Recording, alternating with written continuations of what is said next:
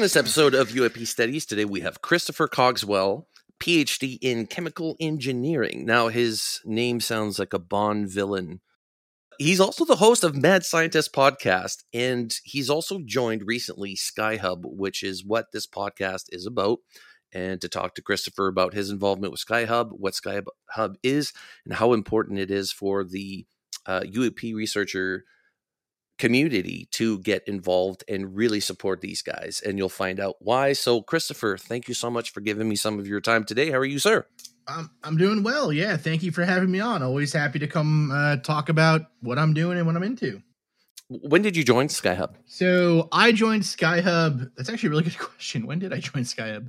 I joined SkyHub sometime like in the early summer is when I first joined SkyHub. So I think there was an official release about it, about me kind of joining the team and everything else on July 12th. So that's kind of when I officially joined, but I had been talking to the team a little bit before that too, thinking about kind of ways that we could work together and if I thought I would be a good contributor or not. And, frankly, if I thought it'd be a good fit. So yeah, it's been a while now though, since July. And when we're saying, okay, so you're a chemical engineer, what other branch of science is working in this group? Yeah, sure. So yeah, it's a really good question. So currently, if you look on kind of the main team page for us here, we have Steve McDaniel, who is a founder and is our lead software developer. He is, software, kind of building the source code and everything else that's kind of related to that. We have Corey Gaspard, who's also a co-founder, lead web developer and DevOps. He's also kind of software programming, those sorts of things. We have Adam Allen on the team, who is our legal affairs. He's a lawyer. Myself, obviously, we have Richard Hopf, who's kind of a just generalist engineer, helping with hardware design and fabrication. We have David Moore, an audio engineer, and helping us with science communications. We have various other people in the chat right now with us. We have, meteorologists, physicists. We have folks who are involved in machine learning and data analysis and sort of database design and handling and big data analytics, kind of pipeline building and those sorts of things. And the team is always growing. But, in terms of, I guess, what we would consider to be our core team, it is sort of us, about 10 to 12 people who are kind of the core team. And then other folks who kind of come in and out of the chat and help us and help us develop and think of problems and all that kind of stuff. So, the team is, it is an effort of love. We're doing this in our free time, before jumping on here today, I was writing an article for SkyHub that we're going to publish soon. It's kind of, we're all giving up our own free time. So the folks that we have working with us and working alongside us are also giving up their free time. And, we're just super thankful to have them on board. Now that we've covered the type of people that work on this program, maybe explain to us what SkyHub is and what it does. Sure. So SkyHub really is an effort to gather and disseminate open source data about the skies above us in a way that hasn't been possible or tried before. Now, obviously, we're talking about it here because we're all hoping that we'll capture, a UAP. We're all hoping we'll capture some kind of ship flying or something cool, But the effort itself in general is to build a software that, when used alongside easily obtainable hardware and kind of parts that anyone can put together themselves, will allow you to basically put outside of your home or, we have one on top of a car now, thanks to Jeremy. We have them kind of all over the place at this point, but, the goal basically is to have a unit that you can stick outside, let it run, all day, all year, just kind of hanging out outside. And when it captures an object in the sky, it will automatically start recording. And then it will upload that data to the cloud for someone to analyze later. Now that's where we are right now. That process works now. The ultimate goal is to have on top of that initial kind of method, which is relatively, I don't want to say simple because you'd be amazed at how much code there is been going into it so far, but to do the more complicated task, which is not only kind of collecting and noticing that there's an object in the sky that should be tracked, but when an object appears, identifying it, or if it can't be identified, marking that video as something interesting for someone to look at. So in other words, it's one thing to just have a camera sitting outside all day that just takes photos of the sky every time, a bird flies by or whatever, right? That's just sort of a normal security camera.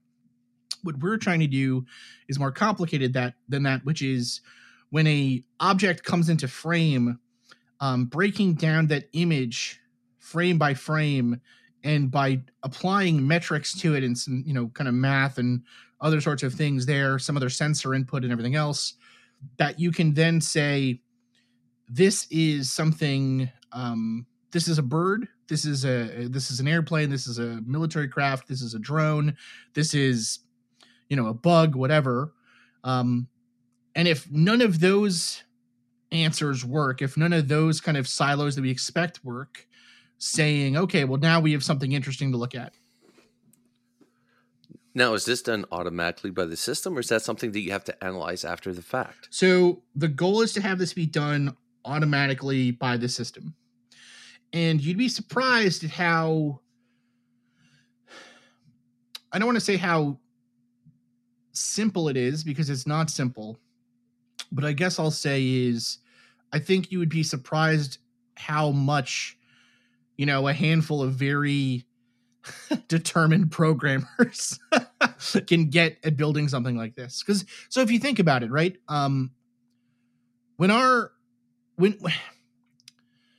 If you were going to tell the difference between, say, an airplane and a bird, right? What would you look for? Wings flapping and contrails, yeah. So flapping, contrails, maybe size, right? Relative size. You don't expect an airplane to be super close to your camera, but a bird, maybe, right? A bird might be close to your camera. You'd probably look for things like markings as well, right? So like defined features, like you said, the wings flapping, right? That's a physical thing that we would probably be looking for, but you might also look for things like coloration. Are there lights? Are there, right? All these other different sorts of things. If you start thinking about some of those things, some of those are relatively easy for a computer to pick out versus another sort of image. So for example, you don't expect a bird to, like you said, have a contrail, right? That's something that we can train the system to say, okay, you see a contrail, then it must be non-animal, it must be some kind of airplane or something like that, right? But we can even go simpler than that. We can simply say, okay, we have a bounding box of an object, and that bounding box appears to show wings. And those wings on an airplane are in a certain proportion to the length of the body than they are, say, on an animal, right? Than, say, like a duck or a goose or whatever. That is also something relatively simple for a computer to do very quickly and analyze, faster than even you could do it maybe, to output that data to say this is a plane versus this is a bird. So those are the sorts of things we're looking for, kind of very simple but very... I guess I'll say distinctive metrics that we can use to delineate between these objects. When we do investigation, if somebody says, hey, I seen, these lights above my house, we usually do like a Google, and I say we, just the investigators, if they, look at the case, they'll figure out what the person was, figure out what the light was, and then, you could enter the time in Flight Radar 24 something. You can actually find out there was an airplane flying over your house and even the tag of the plane. Is that something that is capable with SkyHub in the future? Yep, absolutely. So using a tool called FlightAware, we can basically say in a given GPS coordinate zone, were there airplanes in the sky at the time of this sighting? And if so, that would be, say, one of a number of things on a checklist to say this is most likely an airplane versus say this is being most likely something else. So, yes, that's absolutely possible. Yeah, no, the math part, the fact that the computer system does all the math is great because math is not, we're not friends. My dad used to say there's three kinds of people who can count and people who can't. Man, you know, it's so funny. I think math gets a bad rap. I love math personally. It is my favorite. It went from my least favorite course in high school to my favorite course in college, and then continues. Has just been kind of a continuous love now since then. And you know, the thing that's so funny with math is I think we sort of teach it backwards to students, so that, you know, the stuff that's really useful for folks today isn't really what we teach. It's kind of a weird thing. Anyways, I could go on a whole diatribe about math and how we should be teaching it and everything else. If I had a teacher like you that would say, oh, okay, he doesn't understand this, I'll teach him. Like, 'cause, you know, still today, like I would love to work in something, you know, science related. I can't do math. Well, okay. Well, let's take a really simple example, right? From SkyHub. So one of the things we'll be looking at, and it's actually, I think, going to be probably our most important initial metric. This is one that I think is going to be kind of the defining bucket, frankly. But again, when you're designing a system like this, you don't want to put in assumptions that you yourself are making. You know, so for example, I could say that maybe I think a UAP will be, you know, a glowing orange orb or something. If I then tell my system to throw away all cases that aren't orange orbs, I'm probably in trouble. Right? That's not good investigation. But so, for example, let's say you have one of the most common thought about, or at least theorized, characteristics of a UAP event is non-ballistic motion. And so what I mean by that is the object appears to accelerate and deaccelerate very quickly. It appears to kind of change direction without any friction or any kind of, you know, drag from the air. This thing just seems to bob all over the place, right? Air disturbance. Yeah. If you were going to try and describe that to a computer, one way to do it would be, okay, the computer can tell on when a computer gets, say, a visual representation of the sky, which is what SkyHub is doing, right? It's taking an image. It takes in frames, so kind of still pictures, and then puts them together to make a video, right? Make kind of a video from the camera. In each of those frames, you can say, okay, I want to treat my objects as if they are just points. So in other words, an airplane and a UAP, they're both just kind of, you know, black dots on a blue background or on a dark background. Does that make sense? Okay. Now, imagine the airplane from frame to frame. If you were to take it as a video, you expect the airplane to be traveling pretty much in a straight line path, right? Because a plane, like, it can turn and stuff, but it has limits to what it can physically do in the sky. So you'd imagine then that if we took 1,000 videos of airplanes and we kind of took the starting position of the airplane and the ending position of the airplane across a set number of frames of video, that the airplanes we're seeing would pretty much end up going in a straight path. And I bet they would have a pretty limited range of speed or distance they travel over a certain number of frames, right? So in other words, on the screen itself, how many pixels does that plane travel in, say, 10 seconds of video, right? So we can actually then, by doing all that kind of, what we're doing there is statistics, right? We're gathering this data. We're also doing a little bit of applied mathematics by applying a numerical system to this physical object we're viewing. What we can then do is kind of build up a library that says, okay, well, if you treat these objects as black dots, if the black dot moves within, you know, plus or minus 15 pixels per second of this speed, and it moves in a straight line path, then it's probably an airplane. On the other hand, a UAP, we might expect, would have a very huge range of speed, right? So if you get one, maybe it's going super slow. Maybe one's going very, very quickly. You'd also expect them not to be moving in straight line paths, right? You'd expect them between, you know, kind of frame to frame, to be bumping around all over the place, right? So very quickly, it becomes really easy for a computer to say, ah, so that this is what a normal object looks like. This is what something that's a little bit abnormal looks like. And so that's really what we mean when we talk about machine learning, is creating a system with these sorts of relatively simple inputs that it can get from just the camera or just the sensors or just whatever, that then we can build a big data set to say, every airplane that we've seen in 100 days looks like this. Every bird we've seen in 100 days looks like this. Every bug looks like this. Every drone looks like this, etc. And by continuing to kind of build that data set, the number of events we capture to test against, our system, our machine that's been learning, gets better and better. Right? So you've just done, and everyone listening has just done, very complicated mathematics. And you didn't have to know anything about triangles. Isn't it wonderful, right? Yay! What a great time for all of us.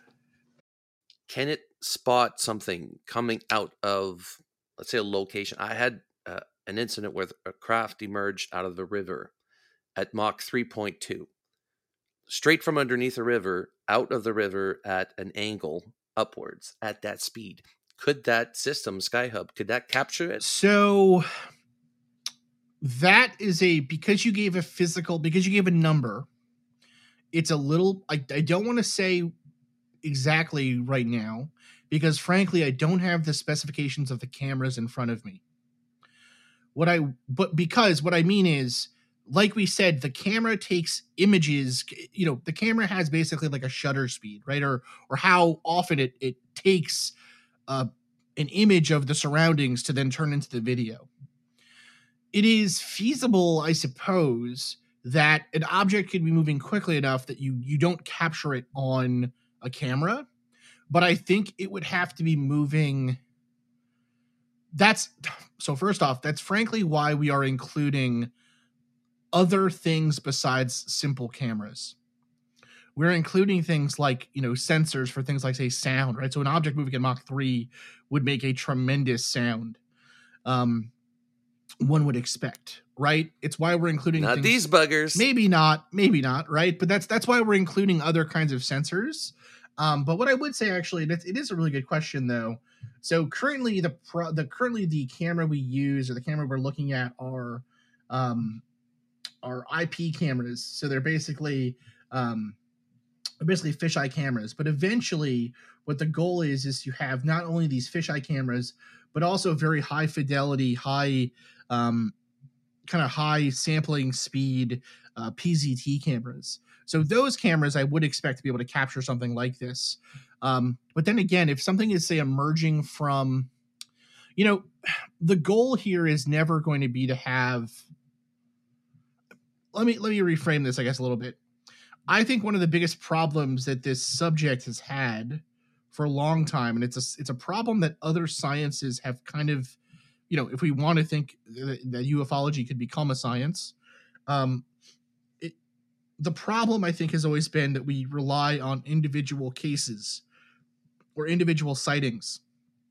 And unless you get intensely lucky and kind of capture lightning in a bottle, and so someone has a camera pointed at that river at the exact right moment, that's just not a good way to do investigations.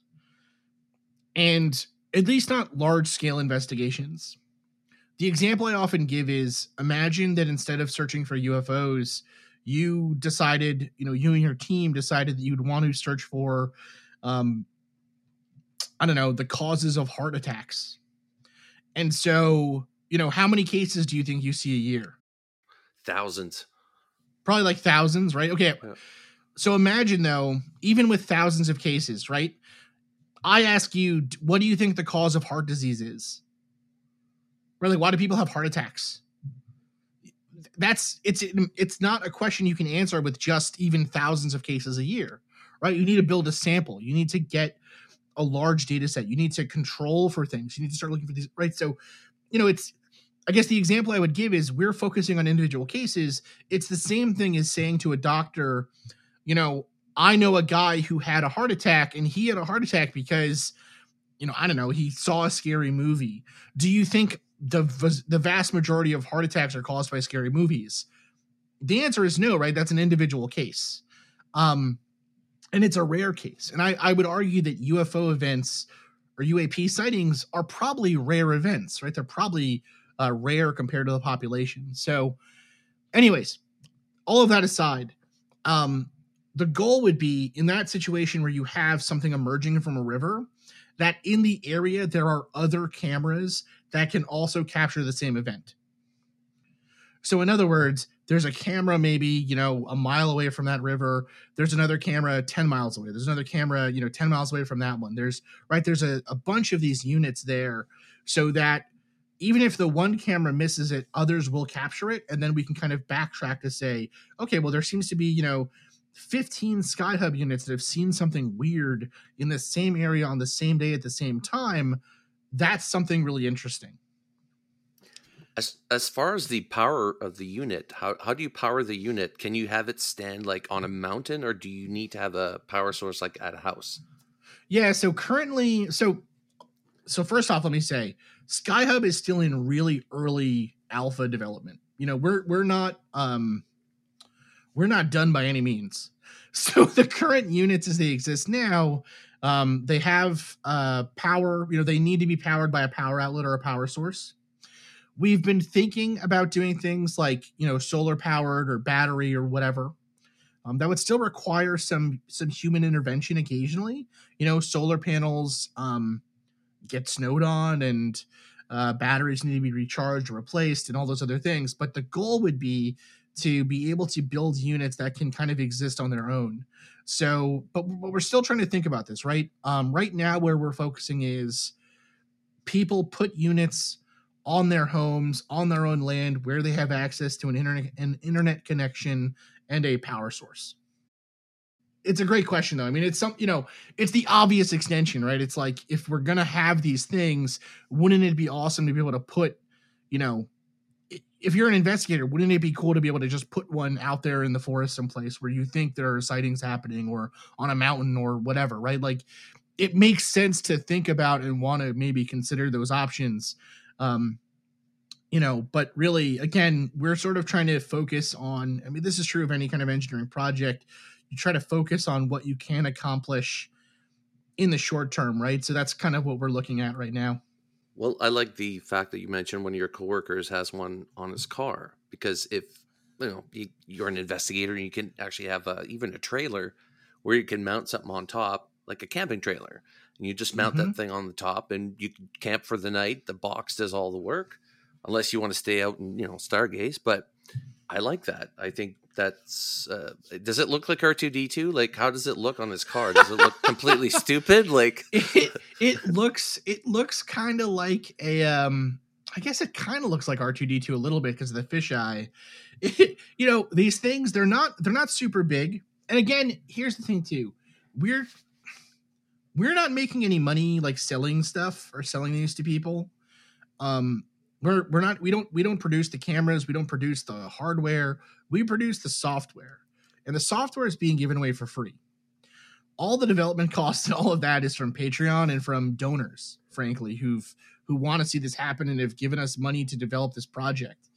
So, you know, what my SkyHub looks way differently than what, you know, Jeremy's SkyHub looks like, or what Steve's SkyHub looks like, or, you know, whoever. That being said, they're all about the same size, which is like, you know, maybe, I don't know, maybe like a foot by 2 foot, foot by a foot, something like that, right? They're not huge, like, you know, size of a football, size between a football, say, and like a laptop, right? Oh, so they're not huge. They're not huge. They're I kind of had that impression from like the pictures that, you know, it looked at least like the size of a desk, but I guess that's not how big they are. No. Oh my God. That's because of where we have that pictures out there, like on the salt flats, it looks like, right? So it's like really hard to gauge. We need to put like a ruler next to there or something, or a banana. But yeah, no, it's not. It's not about the size of the SkyHub box, guys. Okay, it's how you use it. If someone really wanted to, you could build a SkyHub unit that's huge and super expensive and, you know, has telescopic lenses attached and all this other stuff, right? Like you could get kind of crazy with it and build something really impressive. But you can also kind of do what I did, which is I have a pretty, my SkyHub unit is relatively simple looking. It's, a Jetson Nano attached to a GPS dongle through a USB with a fisheye camera attached and a couple of sensors, but my unit is, like I said, probably about, I don't know, a foot by maybe, 5 inches tall. And as far as maintenance on these things, what are we looking at? Currently the software is still, like I said, in really early alpha. So anyone who wants to build one right now, we suggest you should be, and again, the amount of technically capable you need to be is not particularly high. I am a notorious destroyer of computers. I am not good with them. I do not know what I do, but they do not like me. Just not good with the things, but I was able to put my unit together. It really is as simple as sort of following instructions on the internet to plug some cords into another thing.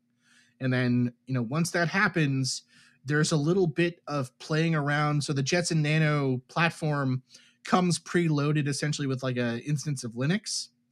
There's a little bit of software updating and stuff like that has to happen, but we have a how-to run you through it, and the team is always available to help, anytime basically.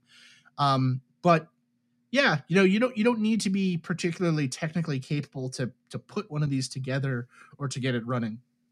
Is there future talks of maybe doing a phone app as well? So we have talked about and with other groups who are doing things like, say, a phone app or who are doing other sorts of investigative platforms or things like that to kind of connect all the tools together. I think the important thing is to have everyone play together nicely.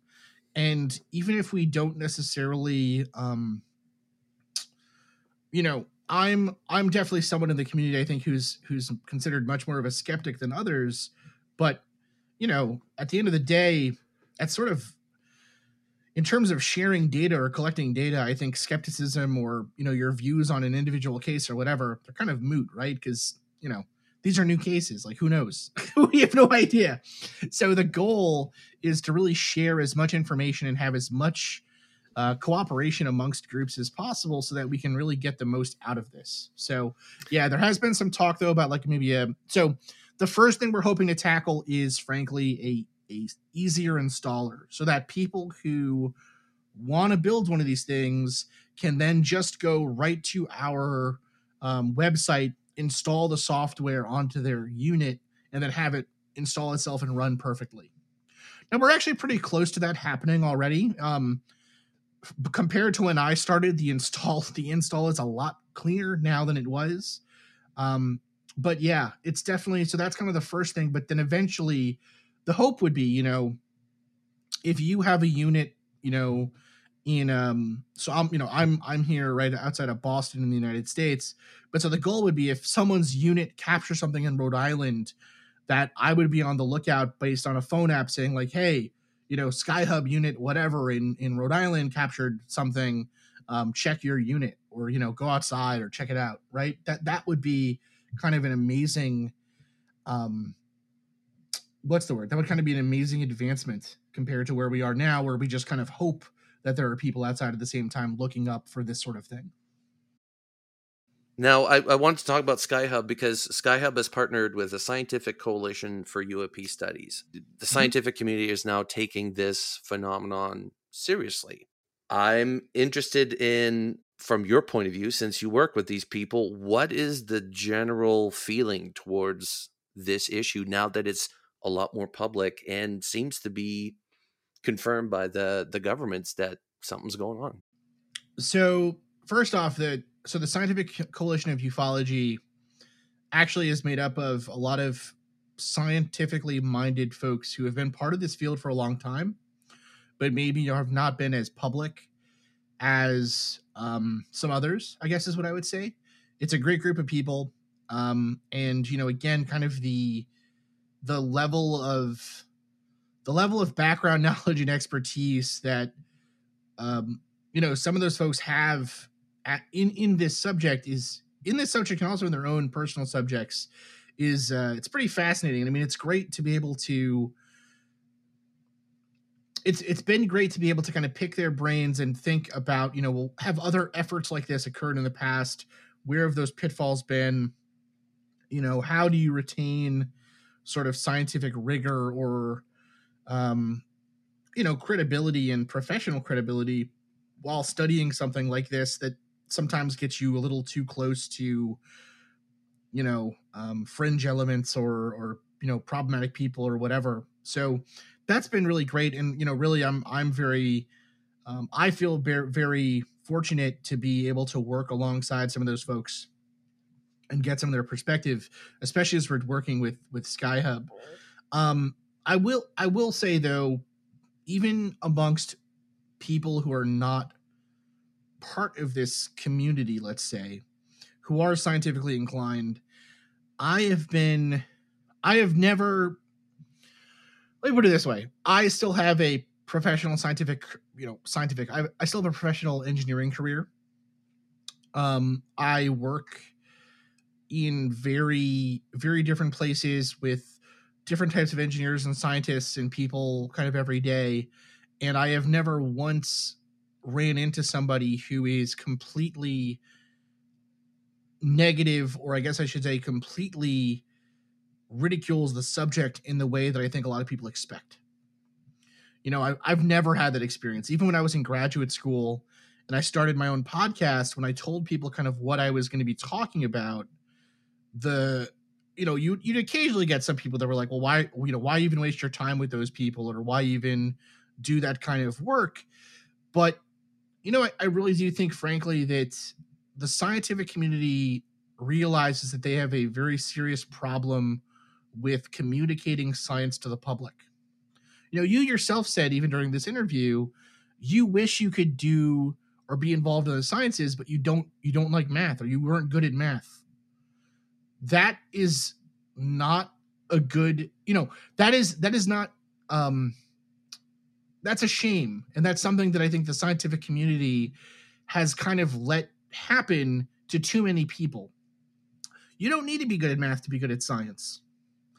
You know, some of the best scientists ever have not been very good at math.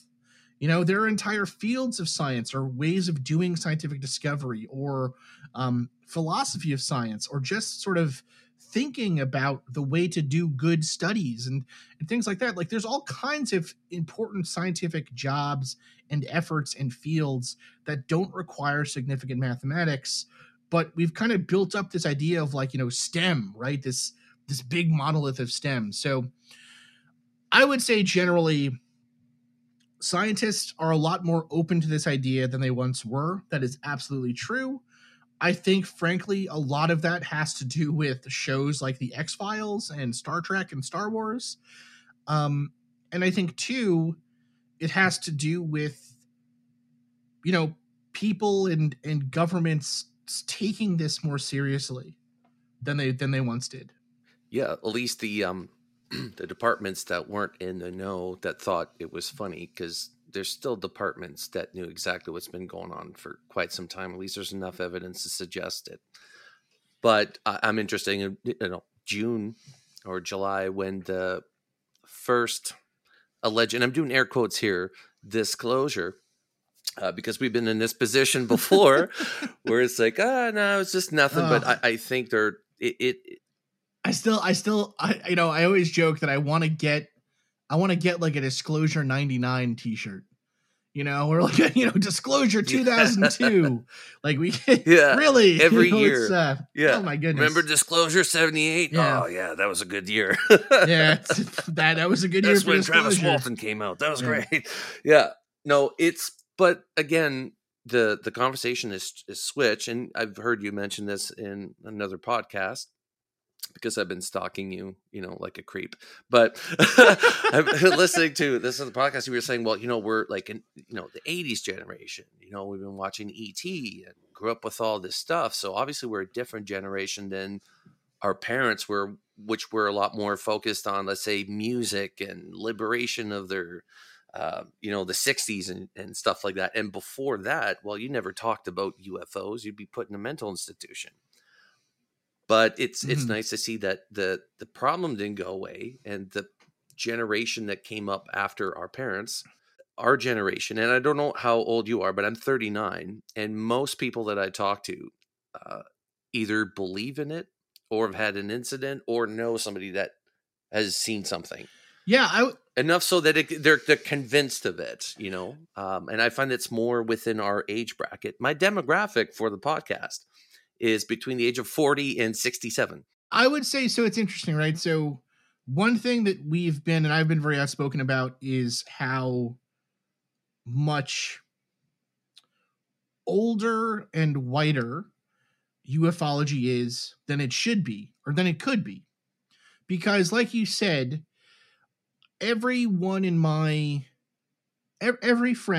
I've ever had, every person I've ever talked to about this, every person you go out for a drink with and you talk to after a conference or after a professional meeting or whatever, if they find out kind of what I do in my free time, what I podcast about and what kind of stuff I like to tinker around with in the garage, they inevitably will say, oh, I've got a cousin who saw something, or, I saw something, or, like you said, everyone has had some link to this. And in some ways, I think that's sort of the way, there's a famous work in the philosophy of science called On the Structure of Scientific Revolutions. And the author, Kuhn, basically says that science, the way that science changes is it's not a instantaneous thing. Bohr's kind of view of atomic structure didn't like just happen one day and then suddenly we were into quantum mechanics. That didn't happen. What happened was a current scientific paradigm kept getting proven to be faulty over and over and over again. An old way of thinking about the world proved to be wrong, until finally there was another way of thinking that was able to account for the old stuff and the new stuff. And so a new generation of people essentially were born and brought up with this new way of thinking, and suddenly now we're shifted away from classical mechanics, and now we're in the world of quantum mechanics. That's true. I think Kuhn thinks that was mostly true for the sciences, but I also tend to think that is just kind of true of all human endeavor or opinion. It's sort of like every generation has the kind of moral thing or something that they think is completely wrong, and it becomes the fight of the generation. And, the two sides will fight and fight and fight until finally a new generation is sort of brought up where they say, well, yeah, of course, that's the way things should be. And frankly, the generation of people that came after us, I'm in my 30s as well, the generation of people that came after our generation really were much more advanced, or I think maybe not advanced is the wrong word, but definitely different than the views, say, of our generation or the generation before us. And I think that's definitely true about this other larger question about, are we alone in the universe? I mean, that's tied into all kinds of other questions, right? Of religion and of spirituality and of these bigger kind of things, right? What does it mean to be a civilization? What does it mean to be a human? What does it mean to have sort of this existential threat looming over you of a potential civilization that is so much more advanced that they could wipe you out at an instant, right? Like these are huge questions we're kind of playing around with, and we expect the public to just sort of, one picture is going to make us all flip our switch and be like, yeah, aliens are real. That's not going to happen, right? There's just no way it's going to happen. It's Trust me, I'm looking for it. Yeah. It has to be a process, but it's sort of those slow, it is people like yourself and other investigators, people who are chipping away at it over time that I think make the shift to say there really is something to this. Now, again, you know, I personally have really, I don't know if there's anything to this, right? I'm kind of along for the ride. I hope to learn something. You know, I think that this is interesting whether or not UFOs exist. But, you know, I do think that the sort of wider community has done a very good job of, you know, even though there are those who are not really credible and I think are doing a bad job of this, I think for the most part, people have been more convincing than not convincing. So far, everybody that I've spoken to, you could tell the heart is there and something happened to them. Like most of the people that you're the first scientist that I've had technically on here as of late. I've had other researchers, but scientists, somebody with a PhD, I think you're the very first. And that's really what I want is that gap between science and people. We need to understand they both work together. And you mentioned something, Chris, that you touched on something is the philosophy. You know, like how do we interact with these things? What does that mean for us? What does that mean for technology? The philosophy behind ufology, meaning that if this is a true phenomenon, if these are entities from either another dimension or another solar system, or both. Like we probably could be both. I don't know. But if that is the case, how does that affect Homo sapiens? Homo sapien culture, civilization? Look, anybody gets upset these days, they could just take a gun and start shooting people, right? This is the nature of our species. If we do that to each other, how much more are we likely to try to do that to something we don't even deem as human? We don't even treat each other as human, right? And the innovation of science is really, I mean, the biggest boom in science came from Europe in the 1500s. And because of that boom in science, they had weapons and technology that allowed them to obliterate other people. Since that point, science has always been tied to the geopolitical interests or military interests. Like the microwave, all that was all military technology until it was old and then it leaked into the public.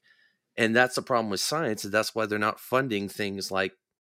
Yeah, so I think you oversimplified a little bit there, but I mean, of course, you know, you were describing 600 years of scientific history. It's going to be, you know, a little oversimplified. We only have so much time here, listeners. But you know, I do think though that, you know, one problem I think that the UFO community, as an outsider to, and I don't even know if I can really consider myself even an outsider to this community anymore, but even when I first kind of started, and I tried to retain my outsider status, but I don't know if that's, I think I'm mostly just working to retain my villain status. I don't know if I really maintained an outsider status, but yeah, if you're looking in from the outside to this, one thing I think that's really frustrating is there have been serious scientific and academic interest in this field. There has been in the past, and it has grown. There are a number of dissertations written every year on something related to the study of UFOs or ufology. There are psychologists still doing studies on, you know, perception and memory and how can you tell a good witness from a bad witness and all these other things that would be related to this. There are anthropologists and sociologists studying things like new religions and ancient religions and ancient civilizations, belief structures and things like that, right? There's a lot of academic and, you know, work and scientific work that could be part of this community and this effort. But when the UFO world, I think, thinks about what kind of scientists they want or what they think the scientific community getting involved with them should be like, they think that there should be a scientist who builds a UFO. That's what they think. That's what they want. They want a scientist to come and say, I have the element, I have the craft, I have the answer, you know. But from my perspective, and this is something I've kind of always tried to say to people here, is this, you know, we don't, as far as we know, we don't have a craft to study. We don't even have necessarily a good photo or video of a craft yet. You know, we don't have any large data sets on witnesses necessarily that are up to the level of scrutiny that would be required for a statistical study. We don't have any of the kind of stuff that we would need to give to science to say, hey, study this. So in my mind, what would kind of behoove the UFO community or folks that want to get interested in this would be to think creatively about other ways science could get involved in this, you know, but I don't think that scientists getting involved. I mean, you know, SkyHub is kind of an interesting example of this because we are kind of engineers and software developers and scientists who have gotten involved in this. And we're not even really training our system to look for UAP, right? We're training our system to look for like birds and airplanes and bugs and things like that. And by being able to tell what all the knowns are, we hope that we will end up with a set of unknown events. But to study an unknown, that's just a logical impossibility. You know, to study an unknown, you have to look at what is known first and then start to use that to try and pick apart and get to the unknown portions. You know, even in science, like when scientists make a discovery, they're not making a discovery, you know, no scientist just kind of goes into the lab and mixes stuff at random and hopes to make a discovery. They're often working on other problems, and then a result that they can't explain leads them to something, to another test, right? That becomes the discovery. So anyways, that whole diatribe aside, you know, like you said, the philosophy, the anthropology, the sociology, heck, the economics, right? There's really interesting questions about this sort of community and this group of people and all kinds of stuff you can answer and study without even getting to the question of whether or not UFOs are here or not. You know, it's crazy. Yeah. So anyways, I do think though, and that's the other thing too, I do want to say, you know, one thing I do believe that skeptics and the kind of the public should always keep in mind with all of this is that these are real people who have these experiences. These are people who often, you know, I'll never forget the first meeting of kind of any group that was involved with this I ever went to. I met someone there who had such a scary experience that she was sort of, you know, crying as she recalled it to me, and was, you know, shaking and upset and everything else. If that person was lying to me, then she is the best liar I've ever met. Now, she could have been mistaken. She could have been misremembering things, right? There's all kinds of other things that could have happened to her.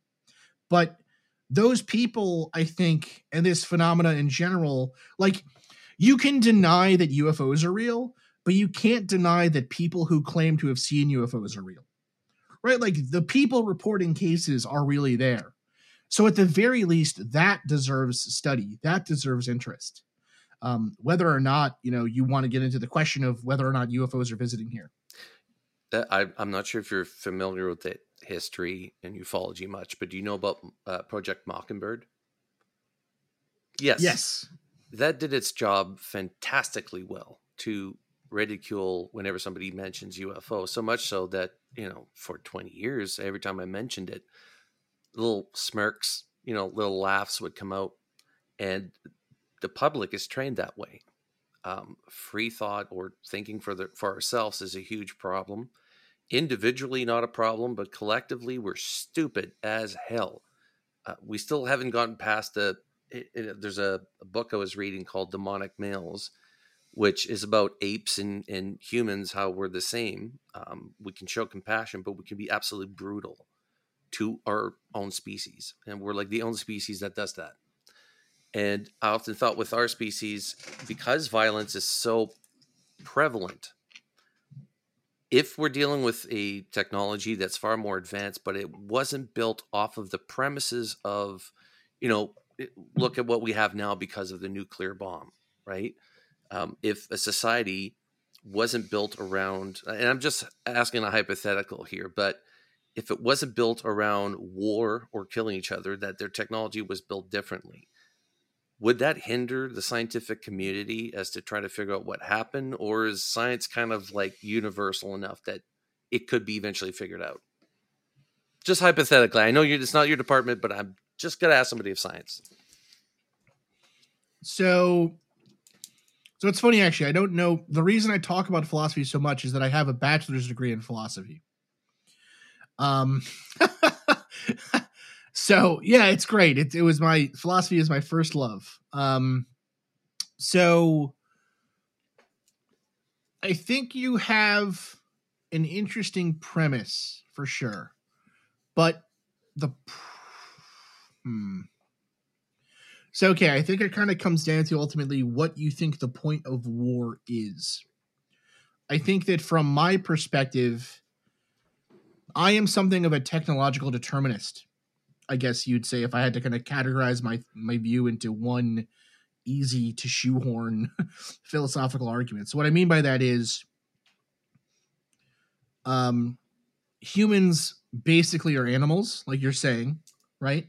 And so a lot of what we do comes down to trying to survive like any organism.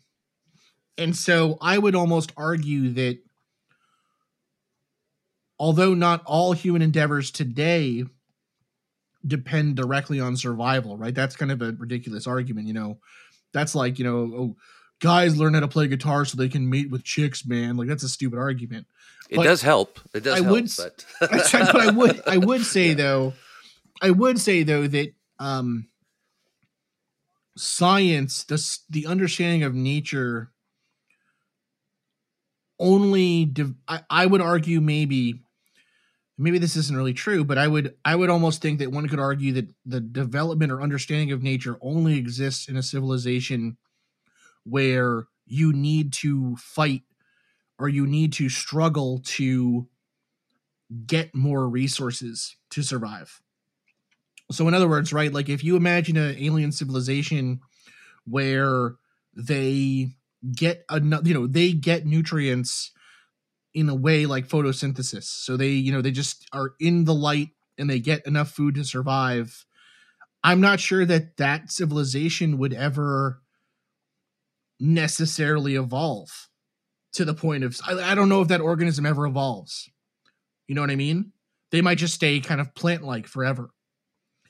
Or in a civilization where, if what you're arguing is a civilization where, you know, they get to the point where their technology is so powerful that they become,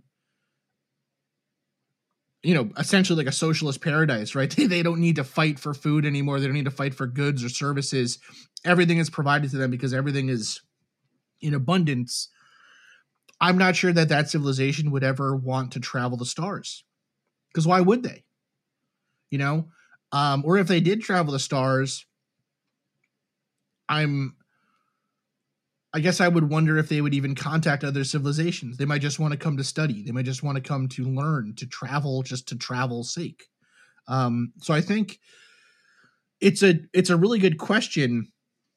Now, that being said, the ultimate question of whether or not we could understand their technology outside of the paradigm of using a technology for war, or using a technology for, let's say, that kind of natural organism drive we have, which is to kind of consume and procreate and everything else. I think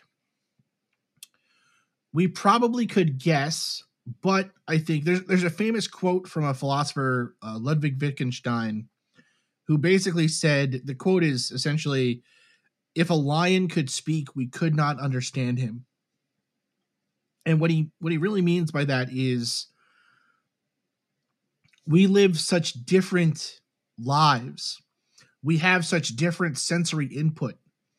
We are so different cognitively that even if a lion could communicate in the way that we communicate, there might not be a common point of reference. There might not be anything for us to latch onto with each other, because the way of thinking, the brain structure, the kind of mechanisms of thinking between one organism and another might be so vastly different that it might as well not be able to communicate with us. I would argue that something probably similar would be true of an alien civilization. You know, it's one of the funniest things, I think, to me about cases where, you know, people say, you know, we got a crashed alien and we're talking to him at Area 51 or whatever. Like, how are you talking to him? Right? Like, we assume that aliens will have a mouth, no English, and a brain. Yeah, you know, or frankly, have language. They might not have language in the way we have language, right? The structure of things like a noun, a verb, an adverb, those structures might not have ever developed on an alien civilization. You know, they might not have eyes. They might not have sensory organs that we have. So how, you know, if you think about, like, do you have any friends who are, you know, I have a friend who is colorblind, and he can't see the color green. And I'll never forget when we were in middle school, we were taking the bus to school one day, and I was wearing this, like, kind of dark green t-shirt, and we were kind of, you know, going back and forth, making fun of each other. And I made fun of something he was wearing, and he said, well, you're wearing like a ugly brown shirt. And I was like, my shirt's not brown, it's green. Like, what are you talking about? And in speaking to him, we realized that he did not know what the color green was. Like, he knew some things were supposed to be green, right? Like, in school, you learn, like, you know, a lime is green, but that color wasn't there for him. Now, imagine that 1,000-fold. You know, it's... to me, it makes far more sense that if something was coming here to look at us or whatever, they would study us in the way that we would probably study them, which frankly is the way that we would study animals. You know, it's hard to, I don't know. It's hard to consider even them visiting us is kind of an anthropomorphization. You know, we're assuming that they would want to visit us for some reason. You know, I don't know. Well, from what, you know, the data shows from the people that seems to be credible, these entities don't communicate in words. It's more telepathic. And of course, telepathy, like, you could transfer feelings and emotions. You can't do that by talking. But even if I don't know your language, I could make you feel or see things. That's a way of communicating that might be more universal than, you know, because if you're going to have different species, maybe communication, let's say there's a whole community out there. I don't know. Maybe the best way to communicate is on that telepathic level where it's about emotion. Like, hey, I'm not going to hurt you, right? I look weird. I get it, but I'm not here to hurt you. The other factor is Dr. Stephen Greer, when he had his original disclosure in 2011, of course, I was all like sort of hush hush because of 2011 was a weird year. But what I found is that when they said that most species that people have reported, they're all bipeds. And they all seem to have two eyes, two arms, somewhat of a semblance of a face similar to ours. It seems to be a prerequisite for these things that are being reported, these entities, is that they're bipeds and that they have human-like features. So that could be a common theme. But I like what you said, that if they have nothing to thrive for or to If they have the cognitive ability to make things better, that would have advanced that species. Of course, if they have, you know, let's say 4 digits, then their mathematics might be by 4, not by 10, right? Or by 8, not by 10. There's so many different things that could affect how these things would progress. Now, I'm not huge in math, but is math universal? Like, would math be, could it be different? If you, like, let's say you had 4 digits and you come up with a math of 4 or 8 because you, instead of 10, the way we have it. And as far as we understand, math is the, you know, language of the universe. But would there be different ways of doing math?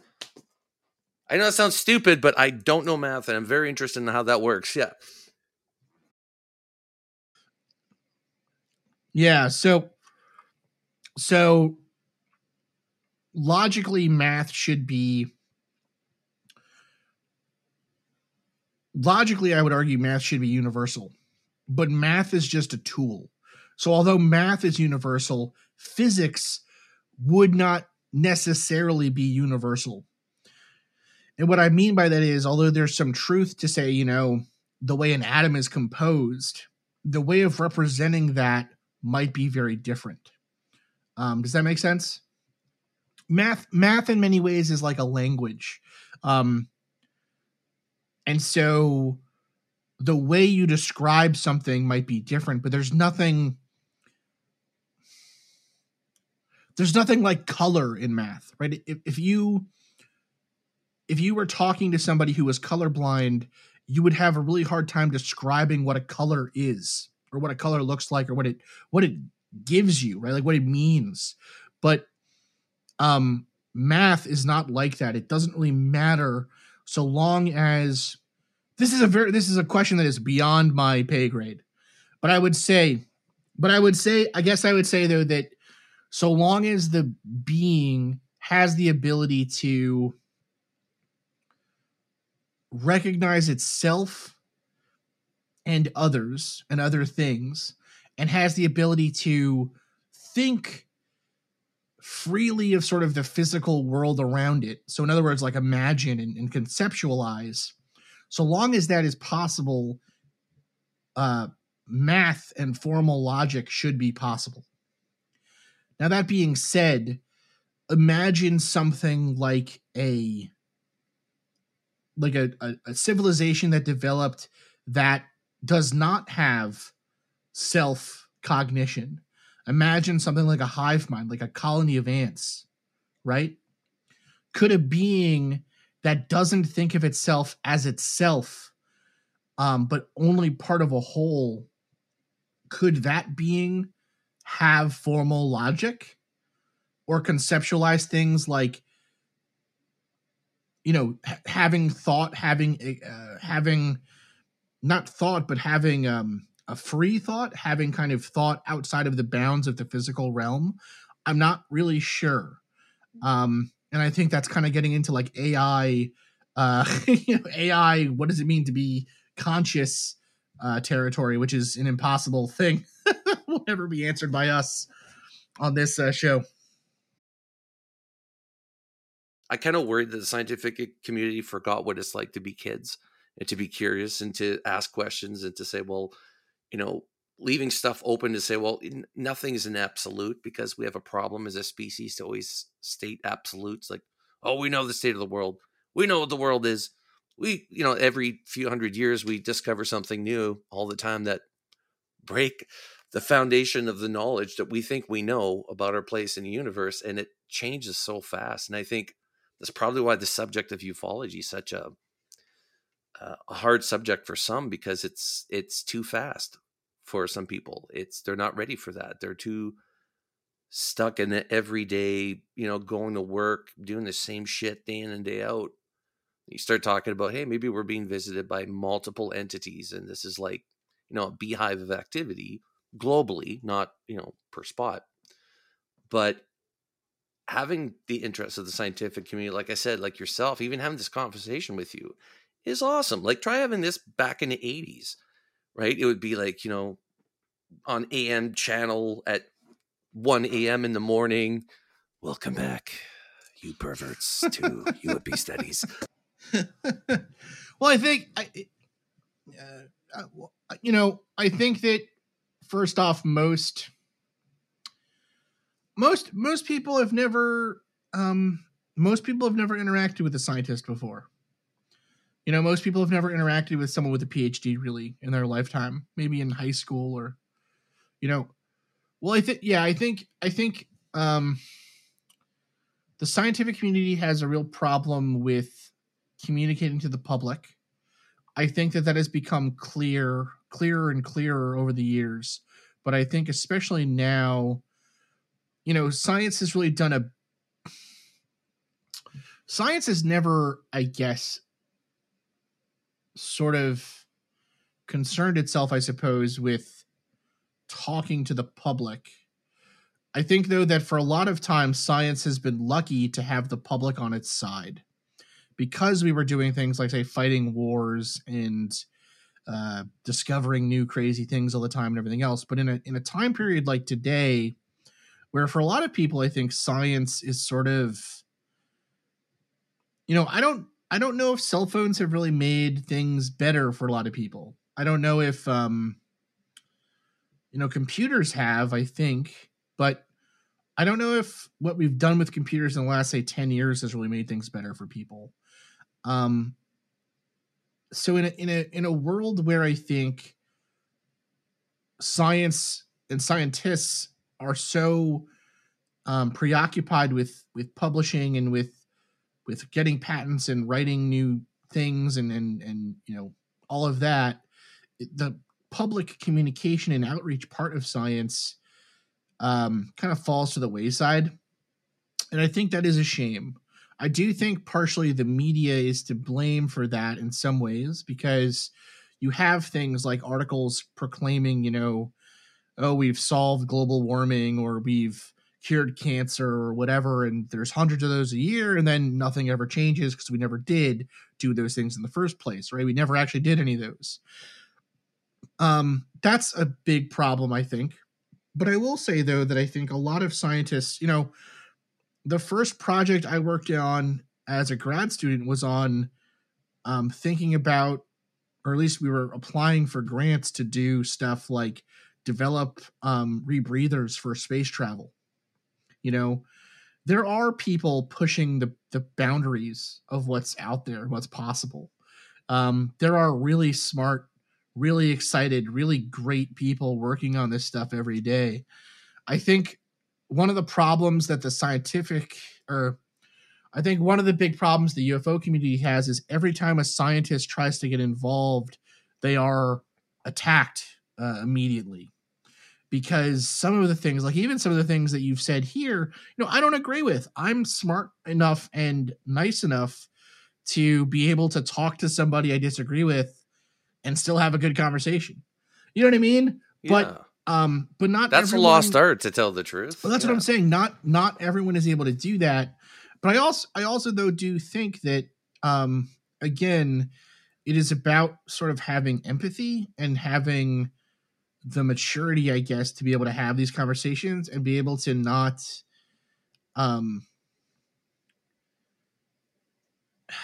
the problem I think is, like, let's take for example, like QAnon, right? There is a huge intersection between, say, QAnon theories and UFO theories in some cases. A lot of the same kind of thinking, right? Like, you know, Madame Blavatsky and Lemuria and Atlantis and all that kind of stuff. All of that gets mixed in and mushed up with QAnon for a lot of QAnon believers. Because frankly, it's just sort of, you know, it's just kind of Nazism sort of repackaged in some ways, at least not, you know, occult Nazism in some ways. And so and that's really similar to some of the stuff you hear on, like, Ancient Aliens, you know. And it becomes difficult, I think, for the UFO community to court and talk to scientists, because sometimes the stuff they choose to promote or the things they choose to talk about are are things that have kind of already been discussed or things that have already sort of been settled. You know, one of the big defining factors of a science versus, say, a pseudoscience is science, when it works well, learns from failure and learns what doesn't work and then stops doing that thing. But that doesn't really happen in ufology. No, you know? No. Anybody and everybody could call themselves a ufologist, myself included, right? Well, exactly. So yeah, there's no doctorate. Yeah.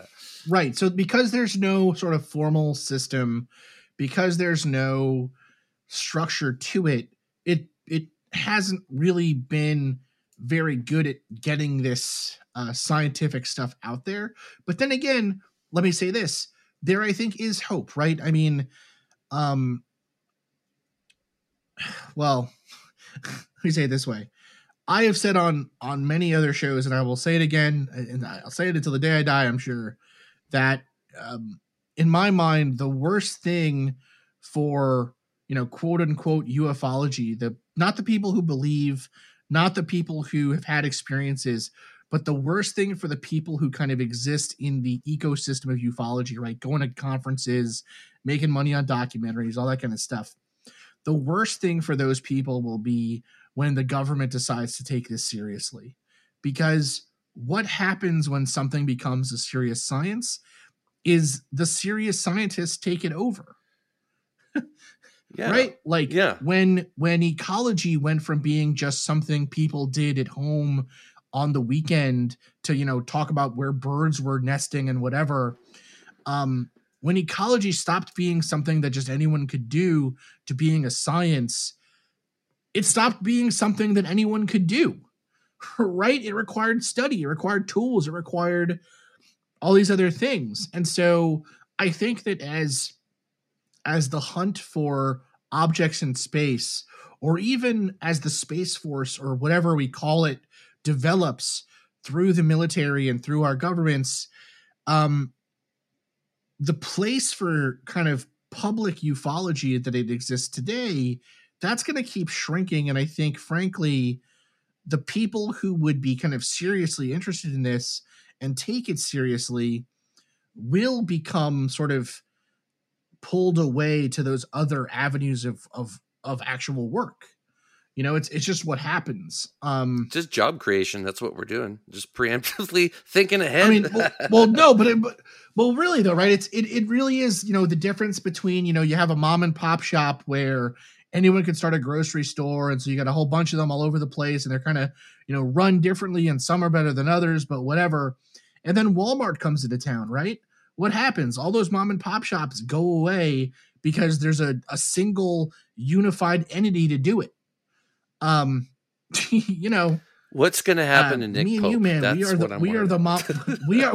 Dude, forget Nick Pope. What's going to happen to us? We're the mom and pop shops. You know, but really though, I do think that it's something to be cognizant of, you know, I mean, yeah, what's going to happen to all those guys in Ancient Aliens? They're going to be out of a job. Yeah, but the thing is, those guys have been pulling shit out of their ass for a long time. And anybody's watched that show. Yeah, after the fourth season, they're just like, a Kool-Aid made by aliens. Like, come on, yeah. Oh my god.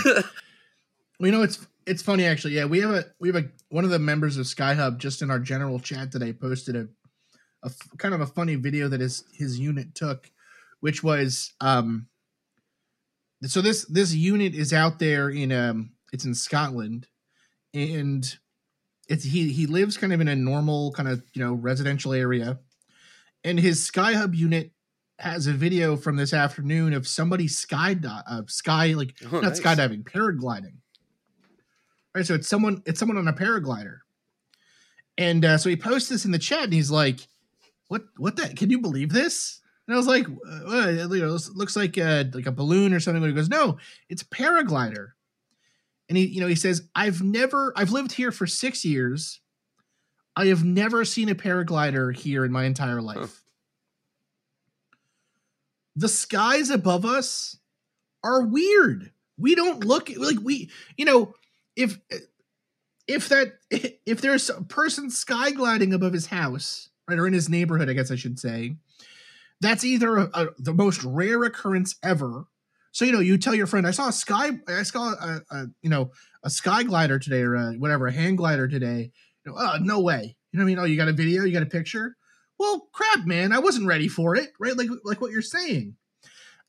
Or those hand gliding events have been happening this whole time he's lived there, and he's just never looked up in the sky enough to check it out.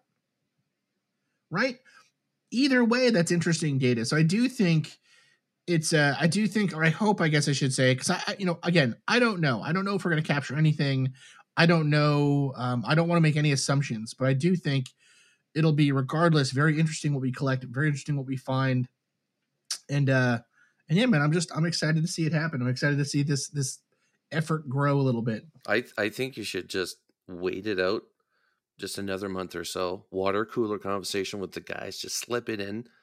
Maybe you guys should take a couple of units down to Skinwalker Ranch and just test out the units. That would be great promotion, wouldn't it? Taking that stuff down. That would be very cool. That would be really cool. It would be something cool. I would be, you know, it's funny. The Skinwalker Ranch story is one that, you know, again, I guess I don't, you know, I don't know how to feel about it, I suppose, but I would maybe be a little bit hesitant about the status of our cameras based on whatever is on the range has done to other cameras. No, but I'm kidding. I think it would be fine. I think it'd be a lot of fun, and it would be really cool to have them out there if we could get them there. But, you know, at this point, we're just going to keep on keeping on, and just keep plugging away and building. Yeah. And what I would encourage anybody, whether you're an investigator, couch sleuth or whatever, because even if you're a person that's, let's say, not gonna, you know, pick up the mantle and start investigating UFOs, but you want to contribute, getting one of these things mounted on your house just collects data. You don't even have to do anything.